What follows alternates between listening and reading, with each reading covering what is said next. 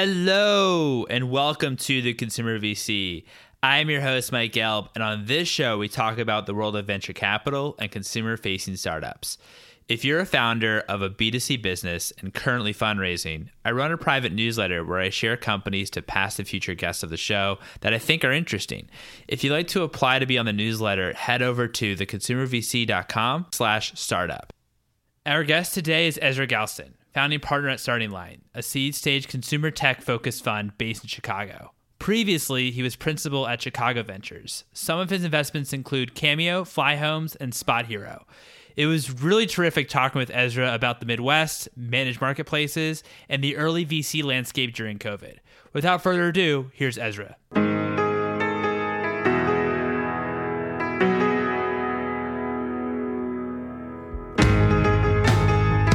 Ezra, thank you so much for joining me today. How are you doing? I'm doing great. Thank you for uh, having me here, being in the company with some of your former guests like Nikki Quinn, Mike Duboe, Greg Bettinelli. Like, definitely feels like the bouncer made a mistake to let to let me in, but uh, super excited to be here. Not true whatsoever. Thrilled to have you on. Talk to me a little bit about you know how you got started. Like, what initially attracted you to venture capital? I'd been part of a, a few startups. Um, actually, my background was in poker. Played poker for a living for a few years, um, and then got into into startups uh, in the in the poker world. But when I I when I had some time to kind of reflect on my experience, and that was over four or six years uh, or so, over a couple of them, um, I realized that I loved the process of going from kind of like one to ten, but not zero to one. I found uh, you know, some people are really attracted to like the idea formation and just the grind of bringing a product to life. I thought that was interesting, but I was far more excited by you know iterating and speaking to customers and so when i really thought about what i wanted to do with my life and i started angel investing like a lot of folks you know being able to to be a part of a number of businesses and learn from them and you know just be really really hungry about learning about the world that was just kind of what i wanted to do with my life. So it's been almost a decade now um, and then for starting line your listeners may or may not know this but we're based in chicago which you know is different than most of uh, you know the guests you have on your show and and really i just wanted to build a world class firm in in chicago. I think that most people look at location outside of the valley or new york as a liability and i just kind of wanted to solve for like how do you turn that from a liability into an asset? So that's really what i've been obsessed with since we started this in 2018 but just wanted to build a principal diverse fund from the ground up that really focused on consumer yeah, I mean it's it's funny to even call Chicago a secondary market, to be honest with you, because it's such a massive market. Talk to me a little bit about the startup ecosystem. What makes hard, what makes Chicago special and, and and I guess your initial attraction to Chicago? Yeah, so look, table stakes is that it's a young ecosystem. It has, you know, about it's probably a decade of really uh, into its you know formation at this point ever since kind of the the groupon uh, the groupon you know uh, boom in the kind of 2010 timeframe.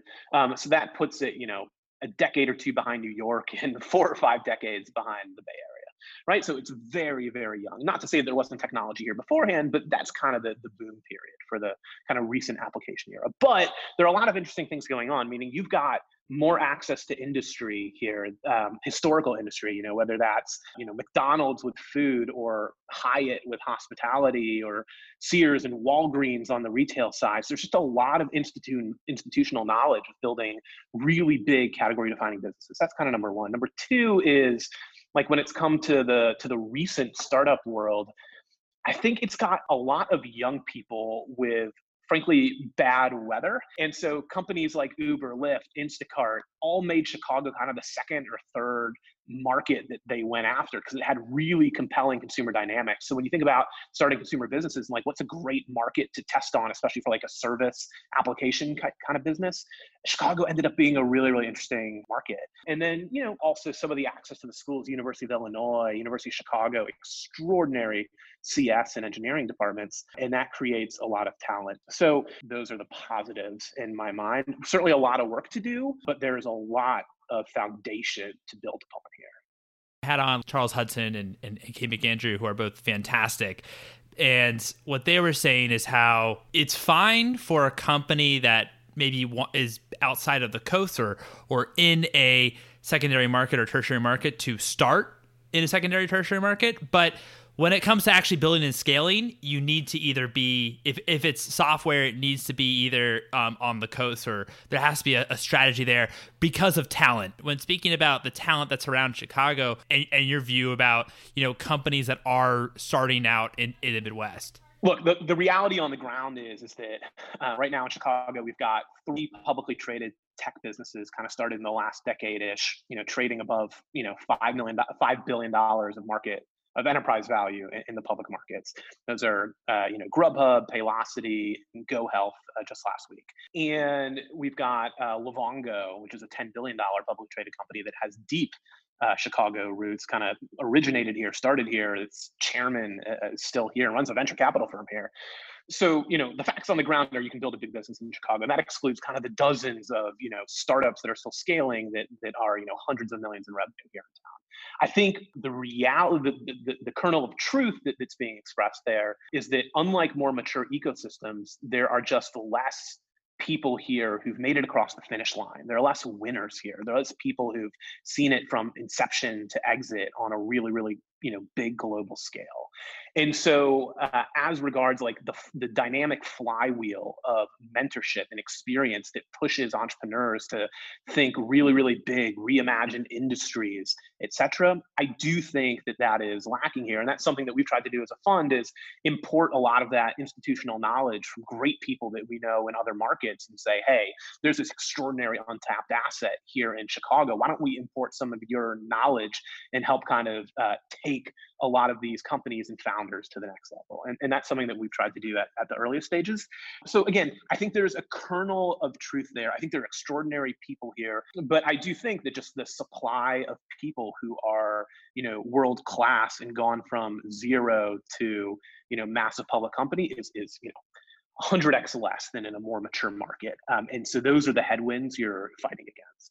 That makes a lot of sense. I know that you said previously you, you talked about how you're not as much interested in, in, in the zero to one part, but rather the one to 10. What, how do you think about what that one is and the early stage ecosystem? And- yeah, so we specialize in, you know, what I would consider kind of traditional seed investing. And, you know, that word is always kind of moving around a little bit. You know, for any entrepreneur or founder listening to the, to the podcast, like our average check is kind of like a million dollars into a couple million dollar sort of seed round. I think the things that we look for are we look for early points of validation. Like that's what we care about. Meaning, if you are a founder, your job is to continue validating uh, with increasing urgency elements of your business. Um, and so, depending on the category, depending on the opportunity, like we care about different levels of validation. If it's a market that's coming online in real time and like there's not that many customers yet, like the validation we might look for is substantially different. But I think one thing that does make us different than than other investors is I try to take like a what I call a topographical approach to investing, which is to be really, really thoughtful around categories that are chaotic and noisy and, and lots of players already kind of you know in, in, in the mix versus those that are not yet fully baked like industries that, that aren't fully formed or that are kind of coming online in real time due to behavioral change or technology change or whatever it is.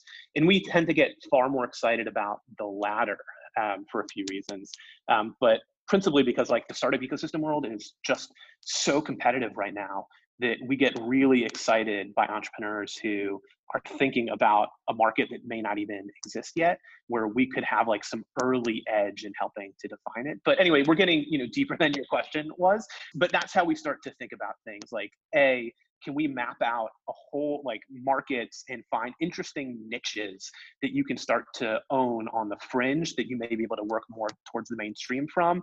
And like have you started to validate early points of that? And the most interesting discussions we have are when we get to debate like hey have you really validated this or not? Like and and what that looks like. And that's you know that's always fun. Cool. I know you've written a bunch about marketplaces. What's the difference between like a managed marketplace maybe a lightly managed or an unmanaged marketplace? The classic marketplace approach which was kind of like the web 1.0 era or is still you know totally valid today is just like traditional demand generation marketplace meaning you have buyers and sellers who you know traditionally uh, transacted offline or through brokers and you can cut out the middleman or bring it into the digital mold and they can interact and transact directly you know one against the other.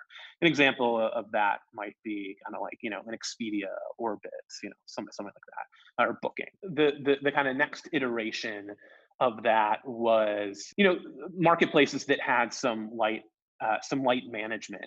Um, so whereas you know Craigslist is just kind of you know an open free for all, platforms like eBay or Yelp started to innovate around reviews and ensuring that you know the the the reviewers were validated and you know proving that you know they had checked in somewhere or et cetera et cetera right? So there's or even you know with within Uber and Airbnb you know providing some level of, of guarantee that if there's any damage to the home it'll be covered or running background checks right? So there you're taking it straight from you know a peer-to-peer approach to you as the middleman as the marketplace are now involving yourself in some way and expressing to the customer like we vouch for the transaction or we're helping to aid the transaction. The the kind of final iteration, which you're seeing more and more of in a heavy capital environment or where there's you know capital uh, free flowing, um, are models where there is uh, a kind of value added intermediary in the middle. So that might be an example like RealReal or StockX, where as opposed to just transacting peer to peer, they're going to ingest that item, they're going to hold that item, they're going to authenticate that item, they're going to refurbish that item, they're going to do a whole lot of process in the middle for you around that item, whether it's a pair of sneakers or you know a, a purse, whatever it may be, or a bag. but they're going to charge you more for it. So the typical structure was that you know peer-to-peer marketplaces that kind of 1.0 had a very low take rate, you know, three, five, sometimes 10%. The kind of middle tier had a higher take rate, uh, you know, sometimes was 10 to 20% because they had to pay for background checks, they had to pay for their insurance policies, whatever it was. And the final tier has the highest take rate because they need the infrastructure to actually process it. The, the danger is that in the final tier, the managed marketplaces or full stack, it has different names.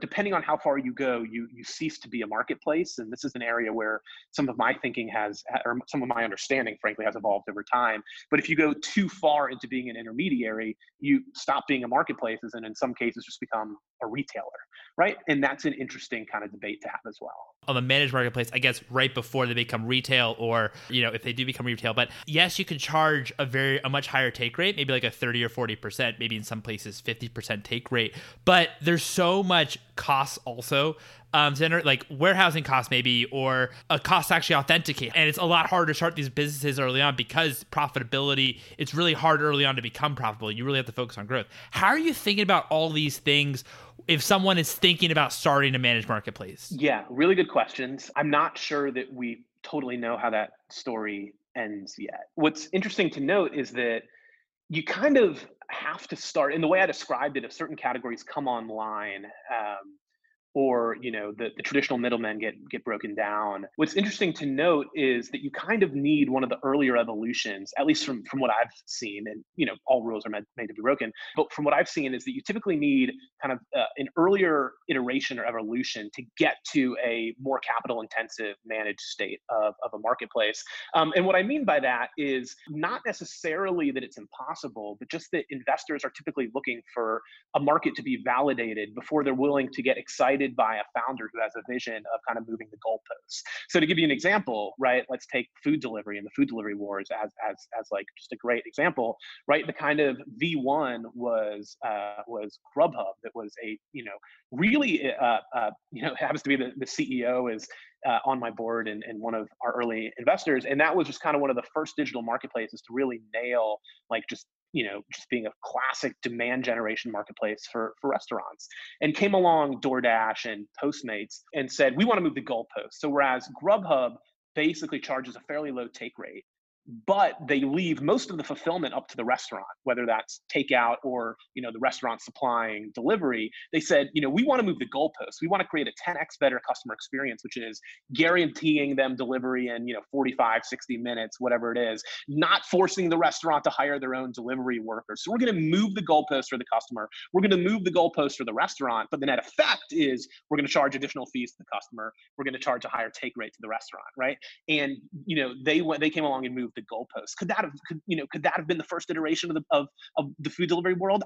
I, don't know, maybe, but but it tends to not or work like that. And historically wasn't hasn't worked like that. You look at like you know Zillow, Opendoor, kind of the same thing, right? Zillow was just kind of classic, like connecting home buyers to real estate agents. Came along Opendoor and said like, we'll just buy it directly from you, right? Just moving the goalposts really aggressively. So some of that could be timing. Some of it could be that it just you know markets have to come online in a kind of systemic way um, or systematic way. And so when it comes to profitability, um, I again I just don't know how we if we know yet how the story ends. There, there are certainly some public managed marketplaces like RealReal Real and Carvana. Carvana that, that uh, markets really seem to love. It's a $25 billion company, uh, uh, you know, publicly traded at this point. But I think for a lot of the other models, the, the jury is still out. If what's clear is that adding all these costs makes a radically better customer experience. Unclear if it makes a radically better business model, but you have some really capable entrepreneurs who feel really good about it. Are there specific categories you're looking at right now, or or, or it could be current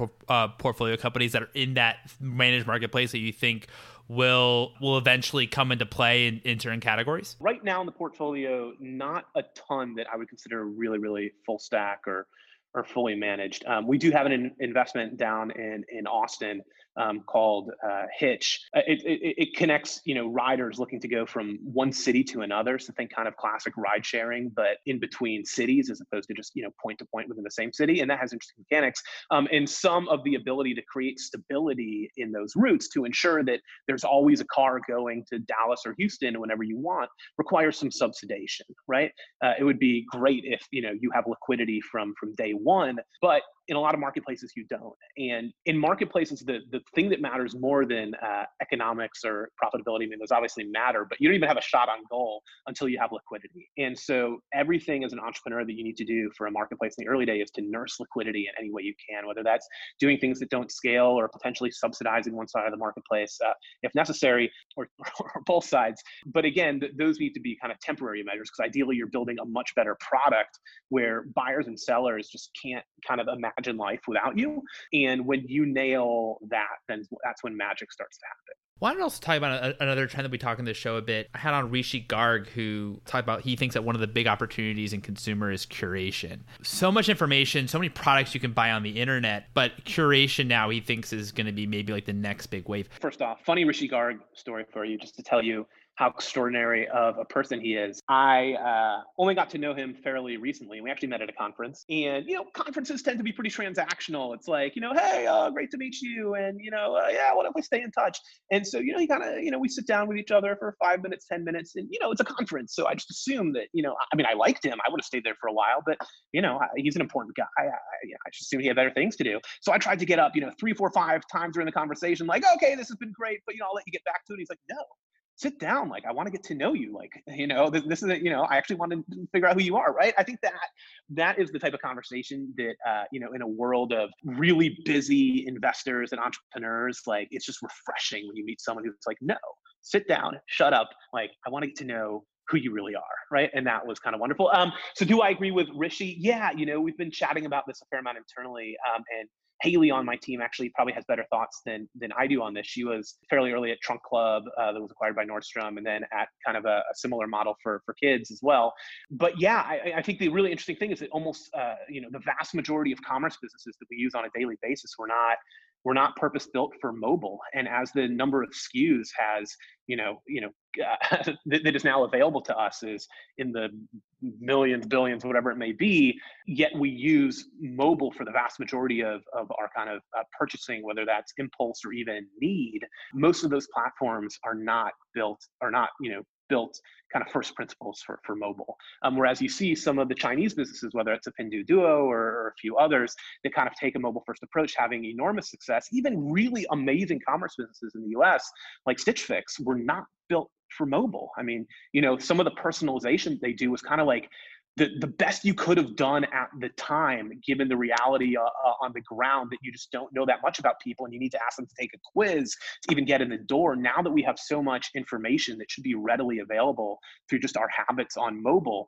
almost like TikTok is able to, to you know, to, to train its algorithm very quickly about what you like, that's certainly going to be a new wave of commerce. And, and we've started to get pitched on businesses like this, um, but certainly things were, certainly opportunities we're really interested in. Absolutely. We actually didn't really talk with Rishi about the difference between like web versus now mobile is in terms of curation. So that's uh the, that, no, that's awesome. It's interesting, meaning having you know SKU overload on the web is very different than with you know mobile, right? You know SKU overload on the web is you can you know have you know on Amazon four rows by you know four by four in terms of a kind of a you know a thumbnail um, experience on mobile that's just like you're dead right and so what are the what are the solutions for that it's a really interesting approach to take i actually i have a angel investment here in Chicago in a business called Chowbus, and they've taken this approach to food. They don't open with they don't open with the restaurant. They don't launch you with the restaurant. They launch you with the dish, um, and they take a very dish centric appro- approach to, to ordering. And I think you're going to see a lot more of that. That's that's really interesting. Your focus is it's consumer technology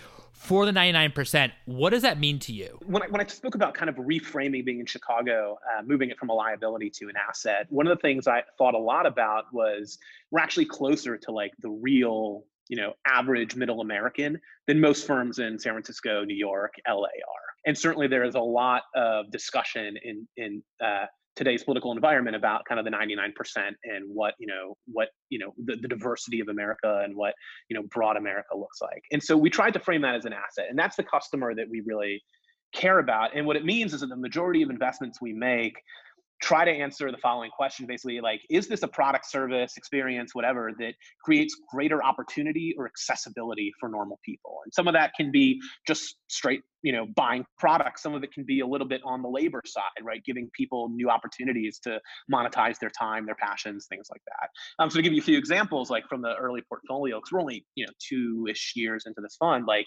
you know cameo um, which is a marketplace that connects uh, you know uh, uh, fans with celebrities for personalized messages like that was actually the first investment out of the out of our fund and and it's also like that creates that that that enables an opportunity for real people to interact with their heroes in a way that was previously unprecedented and sometimes it's 20 bucks and sometimes it's 100 bucks and sometimes it's 500 bucks. And if it's too much like you know you, you can't do it but you wouldn't have had accessibility anyway. So for a lot of people to have accessibility to a person on their favorite sports team for $100 less than that i mean that's just kind of a game changing oppor- you know opportunity.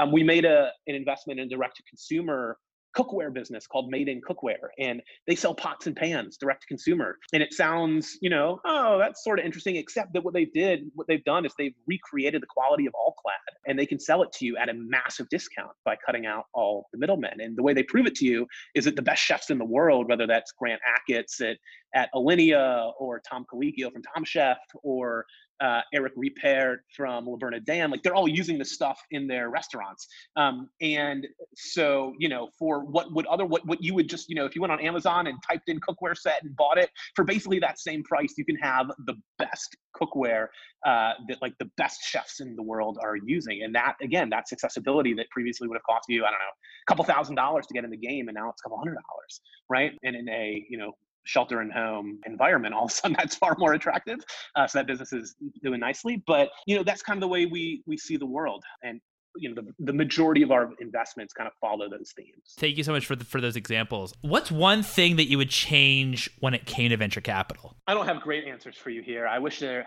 i wish it weren't so competitive. Um, i wish the feedback loops were were a lot shorter um, you know, the competitive side is you know, just my own selfishness. But when it comes to the feedback loops, I think it's, you know, I, I tell people all the time having, you know, grown up in this industry from intern to associate, senior associate to principal to spinning out, starting my own firm, it is not an easy industry for for young people. Um, it's not an easy industry because uh, a every dollar you earn is coming out of someone else's pocket, right? To some degree, right? When it comes to management fees and stuff like that.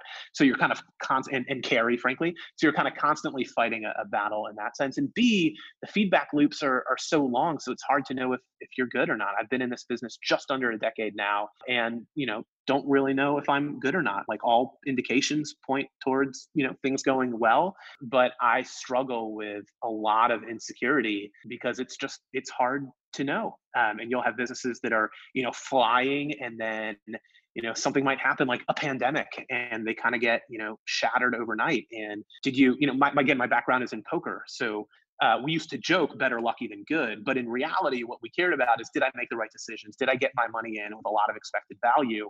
Um, and in this industry, it's not always so quantitative, right? A lot of the reality is quality. It's hard to know if you got your money in good sometimes, and so that is that is the part of it that I struggle with. There's obviously no answer to that other than starting a you know a fantasy venture capital portfolio to uh, to quote Turner Novak, you know, in your you know teens or elementary school years like i don't know any other better solution. By the time you're 25 you've got 20 years of track record. But you know that is certainly that's certainly something that i struggle with on a daily basis. I mean looking at your your portfolio i think you're you're doing extremely well. I appreciate that but we just don't know. Wanted to also i mean i'm, I'm glad you brought up covid. What have been some of the effects for you uh, personally professionally uh, due to covid? For one it's just uh, I don't know imbued me with a sense of awe that any entrepreneur is kind of persevering through this. Um, meaning, I've got three little kids at home um, and we have a team of four here at starting line that you know discuss that talk on a daily basis ish or so. And you know, trying to manage just you know that team has been a massive struggle with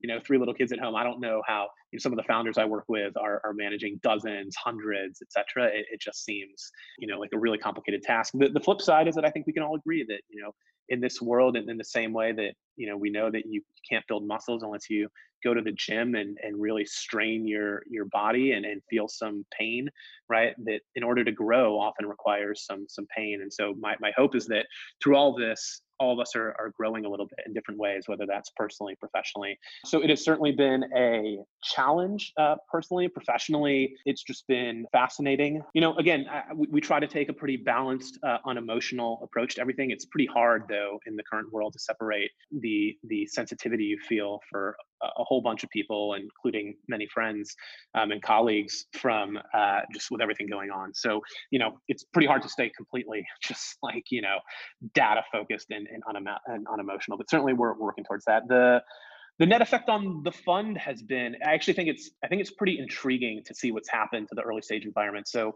we're recording this kind of mid to late june. I, can, I don't i don't know the dates anymore. It all blurs together.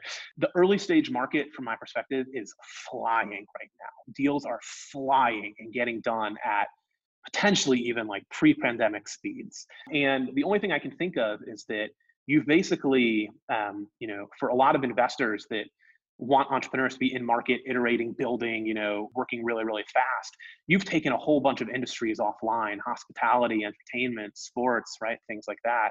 And so you you've reduced the supply of fundable opportunities materially um, yet you've still got the same number of venture capital firms in market. And so it feels like potentially things have even gotten more competitive for some of the opportunities that are out there right now. Um, so it's a really interesting dynamic. We're kind of evaluating it in real time, but um, you know, it's it's allowed us to really focus on some of the things that we really care about. Like, is this is this an opportunity that you know helps uh, that could potentially help real people. Anyway it, it's it's a really interesting time to be an investor. It's really interesting giving us a little bit of like a macro analysis. And how many deals have you done so far s- since covid? Uh, we've done two uh, and have an, uh, an offer in on a third. But you know we, we, we've spoken to companies that you know uh, just in the last few weeks have gotten three, four, five term sheets in, in a matter of a day or two from really disparate firms. It's not like there was just a bidding war and, you know, one kind of circle of investors, you know, New York, LA, SF, like, you know, just really, it, it, it seems like, you know, when, when people fall in love with i a, I, I, I, my professional opinion, I'm certainly open to others, to other perspectives and data points is that things are moving really fast out here right now. That's interesting. Are you finding it harder to, and I've had mixed responses from this question, are you finding it harder to establish conviction meeting with entrepreneurs remotely? Uh, no, I don't think so. I got a really good tip from a friend of mine, uh, Jonathon Triest, who runs Ludlow Ventures, that take the first interaction to just get to know the person. Like it's not a pitch. Uh, it's not about the business, it's about the person. Um, and we've tried to internalize that feedback and basically, you know, a lot of founders just want to get right into it and like, hey, I'm building this incredible business. Here's what you need to know. And sometimes the, you know, the timelines of the process are, are so truncated that you don't really have a choice. But in general, we're trying to do like, we just want to get to know you. Let's spend a half an hour, 45 minutes, an hour, whatever it is. Just building relationships, seeing if we kind of fall in love a little bit and if like our values are really aligned, and then let's go deeper after that. Because we wouldn't even be talking if we weren't intrigued by the category or kind of opportunity you're building into. So that's been a really helpful reframe for everything going on. I think it's helped us to um, be a bit more high conviction when it comes to the opportunities that, that we see out there. No, that's awesome. I, I, do you feel like that right now has uh, has been like accelerated because right now if things are just moving so fast? Yeah, I think um, I think we've you know moved faster than we historically do on certain processes. Um, but there are a few others where you know um, i basically you know told my team like let's you know this is moving too fast. Like let's slow this down. And if we can't have a really really thoughtful approach to it then we shouldn't be doing it in the first place. Um, so you know it works works both ways. Oh cool. I, I appreciate that. So what is what's one book that inspired you personally and one book that inspired you professionally you know, i have always been a dreamer. I think it's why I get so, I don't know, taken by kind of narrative driven, like dreamer founders. But I think part of what got me there were some of the childhood books that I fell in love with. So, you know, first and foremost is like The Little Prince that I've read a hundred times. And it, it's not a surprise to me that one of my favorite blog posts ever is Chris Dixon's like the next great thing will start out looking like a toy. Like I think, you know, we've got emoji all over our website. Like I think being playful and childlike is is a great way to build culture and to build kind of outlier results because if you're just, you know, kind of thinking about things incrementally, it's hard to drive those massive outcomes. So that, that's kind of, and then on the professional side, I was I've actually just been rereading Essentialism, which is a book by Greg McKeown all about saying no. And the, you know, uh, in a time constrained pandemic world where my kids are uh, home a lot more and I'm home a lot more and the hours of the day that you know I used to have 12 hours working a day or you know four hours alone on a flight and like those just don't exist anymore the ability to to say no and prioritize has never been so important so I've been rereading that book and it's helping me realize how reactive I've been in certain senses and how proactive I've been. I, I say this to my team all the time, but like the the way to outperform in venture is to think from a proactive perspective, not a reactive perspective. And that's something we try to internalize every day. I love that. I will certainly have to check out Essentialism. That's that sounds really interesting. Uh, it was given to me when I went through uh, a fellowship called the Kauffman Fellows, and I've read it uh, two times before now, but it's been probably five years, and it is super refreshing. So encourage everybody to, to pick up a copy. What's your most recent investment and what makes you excited about it? Yeah, so it's actually not public, uh, but I did text the founder last night. He gave me permission to, to say it on here, figuring you might ask a question of that vein. It's a company called a company called Schoolhouse, and it's very much so we didn't go into it with a uh, focus on the pandemic, um, but that certainly creates tailwinds. It is a marketplace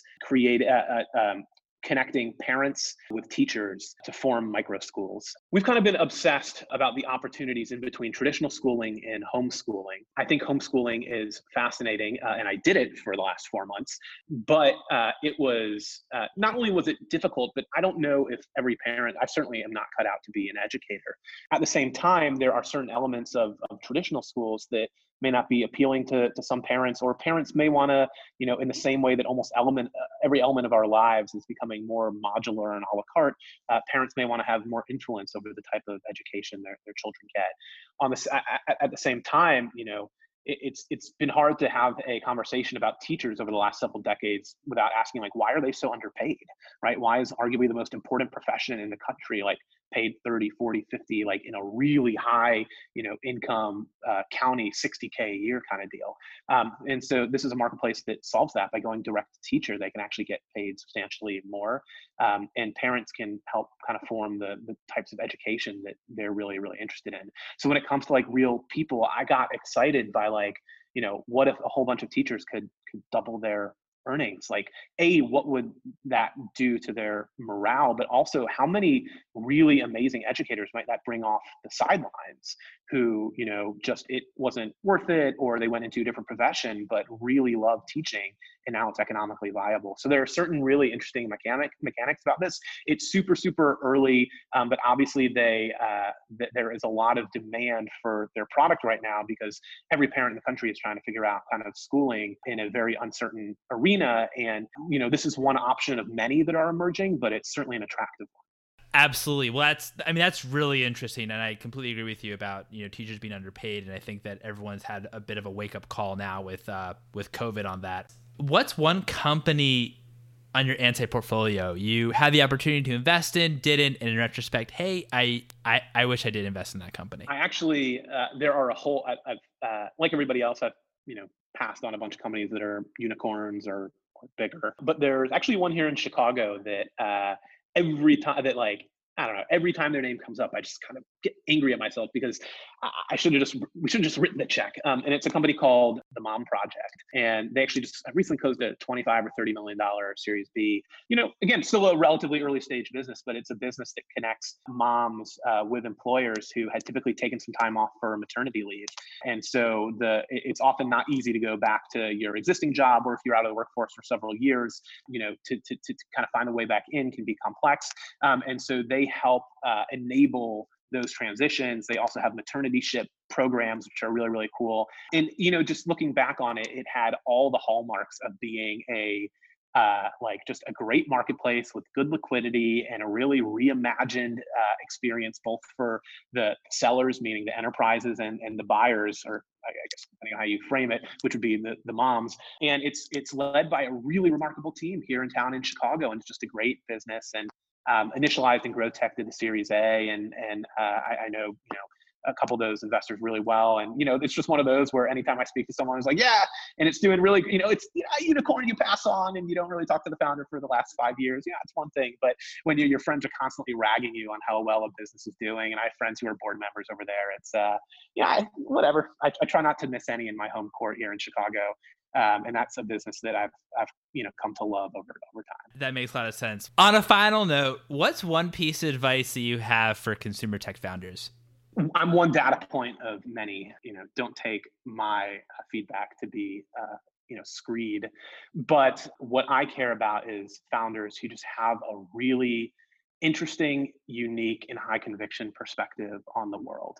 Um, and sometimes it's that you know the world shouldn't change all that much but like this you know this area of it is super broken. And sometimes it's you know they they had a vision of something crazy and were able to work backwards for all the kind of incremental steps to build up to the crazy. But what i fall in love with are people who have really strong opinions and like i said i'm a dreamer so i fall in love with people who are kind of big dreamers themselves. Um, but again i'm one data point every firm is different there's multiple investors here at starting line. Um, so you know the biggest piece of advice is probably don't change who you are. Like you have to be authentic to who you are. There are thousands of investors out there, um, and in some respects, it's kind of a top of funnel game to to find the people that you kind of match values and uh, with the most. No, I love that. I love that. I think that's a great, really, really great piece of advice. Well, Ezra, this has been such a pleasure. Thanks so much for your time. No, thank you. This is a dream come true, especially like I said, it's a uh, remarkable list of people. no, it is, man. And uh, yeah, I look forward to staying in touch and seeing you do great, amazing things with the podcast and beyond. And there you have it. It was really great chatting with Ezra and learning about Chicago, how he thinks about managed versus lightly managed marketplaces, and his process when meeting founders. I highly recommend following Ezra on Twitter at Ezra MoGee. E Z R A M O G E E. If you could please leave a review on the Apple Podcast app as it helps other folks find it, that would really be helpful. If you have a question you'd like to hear VCs or founders answer on the show, you can DM me and follow me on Twitter at Mike Gelb. You can also follow for episode announcements at Consumer VC. For all episodes, please visit theconsumervc.com. Thanks again for listening, folks, and please stay safe.